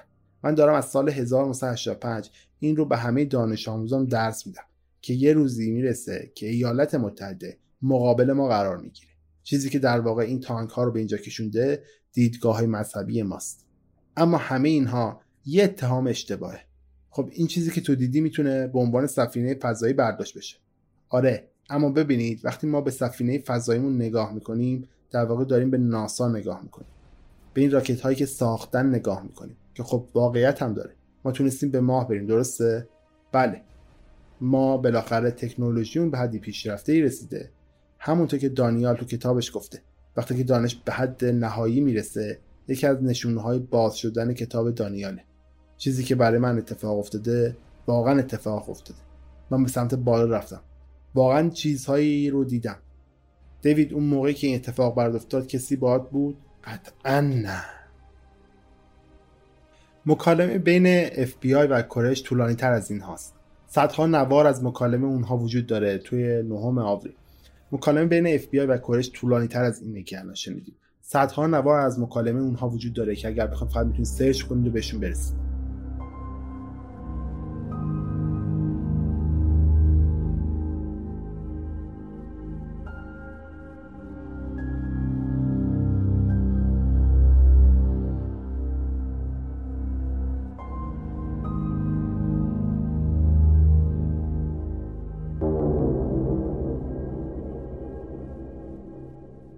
تو روز نهم آوریل که در واقع 41 روز از محاصره گذشته کرش 4 تا نامه برای اف بی آی میفرسته.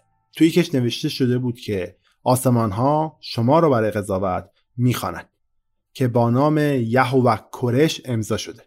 یهوه یکی از نامه خدا به زبان عبریه بعد از دریافت این نامه ها چند تا متخصص روانشناس رو استخدام می‌کنن تا بیان روی این نامه ها تحلیل انجام بدن.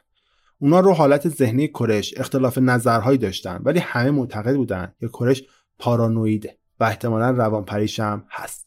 همه متفق القول بودن که کرش قصد بیرون اومدن از مجموعه رو اصلا نداره و کارهایی که تا الان کردن احتمالا بیفایده بوده. کرش در واقع در حال گذروندن دوره بهبودی بعد از اون شلیک بوده. عوارضش هم می‌تونه روی بدن و ذهن قابل توجه باشه. حتی اگر گلوله از بدن خارج شده باشه باز هم می‌تونه عفونت ایجاد بکنه. کاش احتمالا درد زیادی رو داشته تحمل می‌کرد.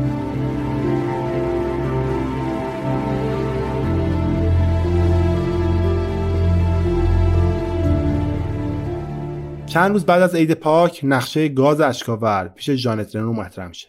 بهش گفته شد که این نقشه به طور تدریجی پیاده میشه.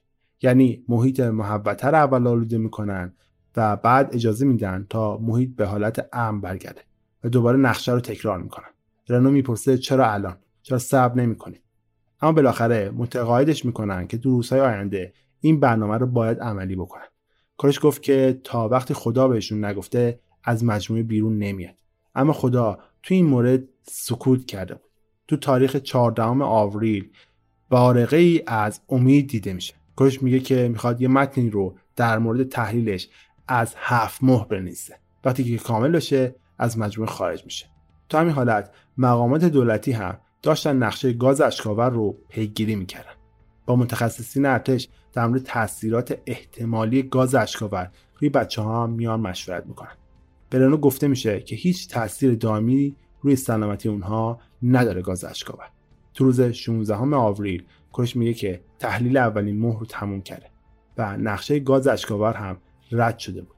اما تو 18 آوریل بحث در مورد این طرح همچنان ادامه پیدا می‌کنه. اعضای فرقه یه تابلوی رو به اف نشون میدن که روش نوشته شده بود شعله های آتش در انتظارن. روز بعد تو 19 آوریل مذاکره کننده های اف توی بلندگو اعلام می‌کنن که اعضای فرقه داوودیه تحت بازداشت هستن و قراره که گاز اشک‌آور به داخل مجموعه زده بشه. ساعت 6 صبح اف از ماشین های مخصوص برای سوراخ کردن دیوار استفاده می‌کنه تا گاز اشک‌آور رو از طریق نازل های اسپری که به اون لوله ها وصل شده بودن وارد مجموعه بکنه اعضای فرقه شروع می‌کنن به پرتاب کردن آتیش روی نیروهای فدرال. اف کمی کار رو به تاخیر میندازه. ولی بعد عملیات رو سنگین تر می‌کنه. گاز بیشتری رو وارد مجموعه می‌کنه. ساعت نه ماشین ها سوراخ بزرگی رو باز کردن تا مردم بتونن از این راه فرار کنن. ساعت 11 شده و همه چیز انگار که برای اف داره خوب پیش میره. همه جوانب در نظر گرفته شده. بعد تا رنو رفت که جلسه رو داشته باشه. ساعت 11 و 45 دقیقه یکی از دیوارهای پشتی مجموعه فرو میرزه اعضای فرقه داشتن به پرتاب کردن آتیش روی نیروی اف بی از چند تا موقعیت مختلف ادامه می‌دادن. چند تا از اون آتیش ها تو خود مجموعه منفجر میشه. تو پشت صحنه بی سعی داشت تا ماشین های آتش نشانی رو وارد صحنه بکنه ولی هیچ پایگاهی تو اون موقعیت حضور نداشت. اف با کورش تماس می‌گیره و ازش می‌خواد که از مجموعه بیرون بیاد و اعضا رو به یه جای امن هدایت بکنه. ولی هیچکس بیرون نمیاد جز نه نفر دیگه که از مجموعه خارج میشن و دستگیر میشن. از جمله دیوید تیوی دویی که درامر بود. یکم بعد صدای شلیک تیر از داخل مجموعه بلند میشه. نیروی اف فکر می‌کنن که اعضای باقی مونده دارن خودشون رو یا همه دیگر رو می‌کشن. تقریبا ساعت 12 و 45 دقیقه بود که FBI تونست وارد مجموعه بشه و اطفای حقیق رو انجام بده. اونا نه نفر آخری که بیرون اومدن تنها بازمانده های آتش بودن رو نجات میدن. بعد از اینکه آتیش خاموش میشه دیدن که 76 نفر از اعضای فرقه کشته شدن. 22 کودک از 19 تا 13 سال که توی پناهگاه به همراه زنها مخفی شده بودن. این عدد شامل دو تا از بچه تازه متولد هم می‌شده که به خاطر گاز اشکاور و درگیری و آتش تولد زودرس داشتن. چهار تا از بچه ها هم برای وین مارتین بودن و آزمایش دی نشون می‌داد که 14 تا بچه دیگه از جمله بچه تازه متولد شده متعلق به خود دیوید کورش بودن. 17 نوجوان از سن 14 سال تا 19 سال هم کشته شدن. از بین بزرگسالها 23 نفر آمریکایی بودند یک نفر استرالیایی 20 نفر بریتانیایی که اکثرا ریشه جامایکایی داشتند یک نفر کانادایی یک نفر اسرائیلی و یک نفر هم نیوزلندی بودند روی بدن 20 نفر از افراد کشته شده جای گوله دیده شد. از جمله پنج کودک. یه بچه سه ساله با ضربه چاقو کشته شده بود. به نظر میسته وقتی که اعضا فهمیدن هیچ راه برگشتی ندارن دست به این کار زدن. دیوید کورش کنار استیو شنایدر مرده بود. هر دو به ضرب گلوله کشته شدن. اینکه کی اول مرده به طور قد اصلا معلوم نیست.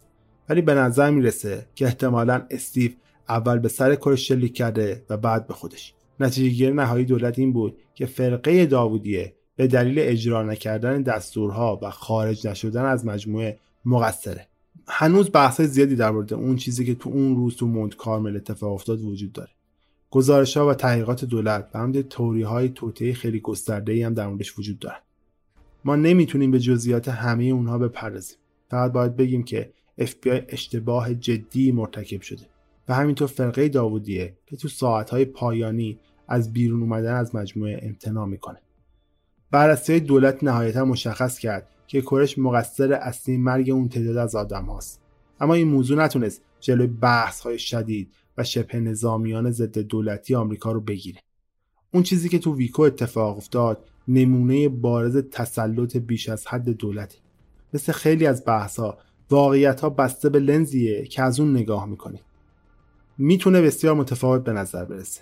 اما بعضی چیزها غیر قابل بحثه. یعنی کاملا مسلم و واضحن.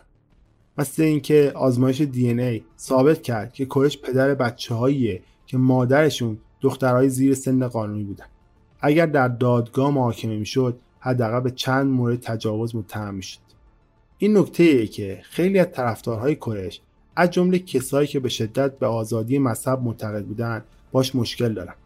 و این نمونه بارز اینه که کورش چطوری از قدرتش روی طرفداراش استفاده می‌کرد. چطور کورش تونسته اون همه خانواده رو متقاعد کنه که بچه هاشون رو مورد آزار و اذیت قرار بدن و نهایت اونها رو به کام مرگ بکشونن. الیور ساکس میگه که اعتقاد مذهبی شدید و پرشور توی فرد می‌تونه هزاران نفر رو تحت تاثیر قرار بده. رابین باندرز که همون زن کرش بود که گروه ترک کرد بعد از اینکه کرش پیام نوری جدید رو می‌گیره میگه که کرش خیلی مهربون و فروتن و خیلی هم خوش برخورد بود. ولی بعد از گذشت زمان و بعد از گذشت چند سال این ویژگیاش رو از دست داد. به خاطر قدرتی که روی مردم داشت تبدیل به یه آدم زورگو و بددهن شد. مادر رابین هم که چند ماه بعد از دخترش مجموعه رو ترک کرده بود میگه که بعد از همه چیزی که کره سر خانواده من آورد برای من سخته. من هر دو بچه کرش رو دیدم. این دو زن که هر دو از یه خانواده بودن دیدگاه های متفاوتی نسبت به کرش دارن. اینکه اون چه جور آدمی بود و برای اونها چه جایگاهی داشت. سالها بعد کتی اشرودر گفت که من در حقیقت نمی‌خواستم اونجا باشم. اما کتی فکر می‌کرد که کورش واقعا یه پیامبر باشه. برای همیشه به بهش میره و اگر نباشه خونش گردن کورش برای کتی این یه جور خطر حساب شده بوده. مادر دیگه که قبل از محاصره مجموعه رو ترک کرده بود تو یک ساعت مصاحبه ای که داشت 24 بار به کورش اشاره می‌کنه. ولی هیچ وقت به شوهر یا بچه های کشته شدهش تو آتش سوزی اشاره نمی‌کنه. کرش کسیه که قدرتش تعداد زیادی رو محض کرده بود. وقتی که آتیش سوزی شروع میشه فیگن تو سلولش تو زندان نشسته بود. بچه‌هاش قبل از اون از مجموعه بیرون اومده بودن. اما خودش از تلویزیونی که تو سلولش بود داشت تماشا می‌کرد که شعله های آتیش همسر و مادرش رو دارن میسوزونن. فیگن 14 سال به دلیل قتل هم و سه سری موارد دیگه محکوم میشه. بچه‌هاش تو بریتانیا پیش برادرش بزرگ میشن. از وقتی که فیگن آزاد شد گهگداری به اونها سر می‌زنه. اما بچه‌هاش دیگه حداقل 20 سال دارن و مستقل زندگی می‌کنن. فیگن هم همچنان یه معتقد به خود کارشه افسانه تراژدی ویکو به خاطر یادبود خصوصی که برای قربانی های حادثه تو مجموعه مونتکارم ساخته شده زنده مونده. این یاد بود شامل اسم افرادیه که توی مجموعه کشته شدن. به غیر از دیوید کورش. افسانه کورش جور دیگه زنده مونده. اگر یادتون مونده باشه ویکو به شعاری برای اعضای جنبش شبه نظامی های ضد دولتی آمریکا تبدیل شده بود. این تراژدی میشه الهام بخش بمبگذار شهر اوکلاهاما یعنی تیموتی مکوی که درست دو سال بعد یک کامین بمبگذاری شده رو تو ساختمون فدرال اوکلاهاما منفجر می‌کنه. بازموندهای فرقه داودی سالانه گرد همایی تو 19 اوریل برگزار می‌کنن. اما نه تو مونت کارمل چون خیلی نمی‌خوان برن اونجا. هر بچه که آزاد شده بود باید راه خودش رو پیدا می‌کرد. بعضی بیشتر از بقیه مبارزه کردن. بعضی تنها خانواده‌ای که میشناختن رو از دست داده بودن. همسر وین مارتین همچنان پسرش رو به خدمت فرقه داوودی می‌بره. یکی از پسرهای کرش مجبور بود با این قضیه دست و پنجه نرم کنه که چقدر عمیقا هم از پدرش متنفرن. دیوید کرش تعداد کمی طرفدار تو سراسر دنیا هنوز داره. اما رهبر اونها در حال حاضر از بین رفته. اونها باور دارن که کرش دوباره برای کمک به راهنمایی تو روزهای پایانی دنیا برمیگرده. هیچ یادبود عمومی برای فاجعه‌ای که تو مونت کارمل رخ داده وجود نداره.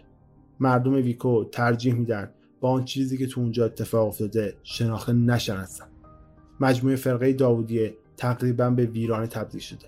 تعداد معدودی از گروه های مذهبی تو طول این سالها اونجا رو به خونه خودشون تبدیل کردن. اما هیچ وقت اهمیت زیادی به دست نیاوردن. این زمین هنوز در اثر آتیش سوزی 19 آوریل 1993 زخمیه و تلفات جانی غمانگیز اونجا رو تسخیر کرد.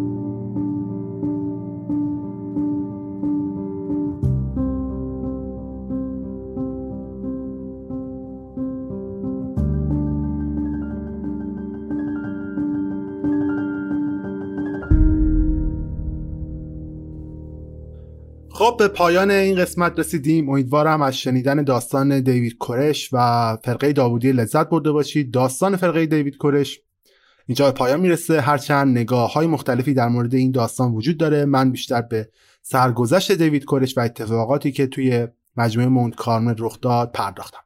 امیدوارم براتون جذاب بوده باشه و داستان داستان خیلی خوبی بوده باشه و ازش لذت برده باشید.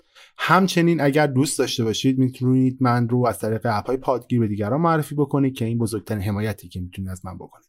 من یه تشکری هم از بیتای عزیز بکنم که در تهیه و تدوین این اپیزود من رو همراهی کرد. و دوست دارم در انتهای اپیزود یه پادکست دیگه هم بهتون معرفی کنم به اسم پادکست لوموس. اگر طرفدار هری پاتر هستید یا Potterhead هستید به قول خودشون. می‌تونید این پادکست رو از طریق اپای پادگیر سرچ بکنید و بشنوید. پادکست خیلی خوبیه برای طرفدارای هری پاتر و اونجا هم داستانهای خوبی از هری پاتر براتون تعریف می‌کنن قسمت بعدی رو نمی‌تونم با دقت خیلی بالایی بگم کی میاد ولی ترجیحاً تا دو هفته یا سه هفته آینده قسمت جدید خواهید شنید. این قسمت یکم ویژه تره احتمالا یه مجموعه چارگانه خواهد بود با محوریت مذهب بازم و فکر می‌کنم خیلی راز و رمزهای عجیبی رو قرار براتون تو اون اپیزود بشکافم. پس منتظر باشید تا دوباره همدیگر ببینیم و با یه حال خوب با یه حال همه چی اوکی بتونیم قسمت های بعدی رو بشنویم. مرسی که اینجا شنیدید. امیدوارم هر جا که هستید موفق باشید. لبتون خندون باشه اتفاقات بعد ازتون دور باشه و سرتون سلامت باشه. بدرود.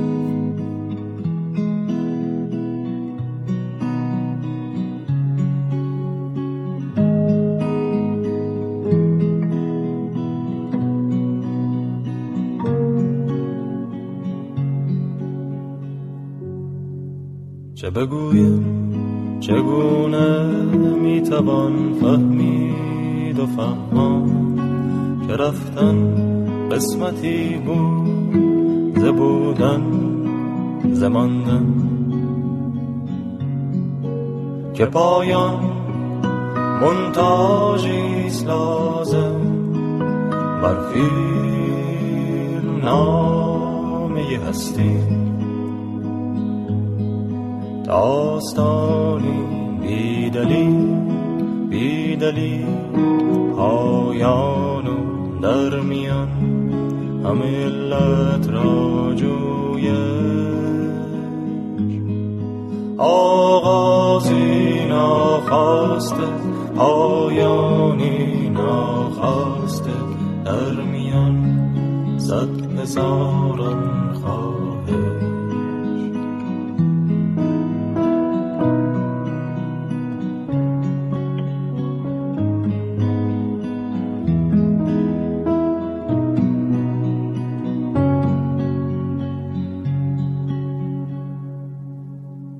دیده است آنان که دیدند و جنگیدند و رفتند. آنان که صد سال بودند و لیک آنان نیز گذشتند. و آنان که چه پیش از مرد چه زود خاطر گشتند. عاشقانی گمنام پنهان در پس یاد و نشان بزرگانی پرنام. حاضرانی پرشور در سایه تاریخ تاریخ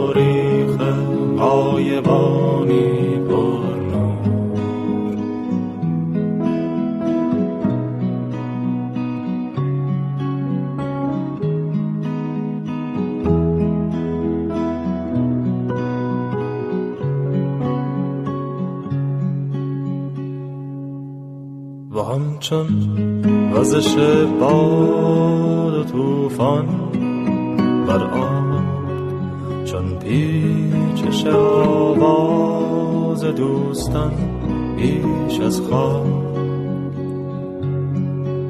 یا چون کاروانی پربار از پیشتر تا بیشتر بسیار. صدا در صدا حلقه وار میماند از سینه در سینه به جا. صدا میماند گله بار می‌سازد در سکون داستان مبازی.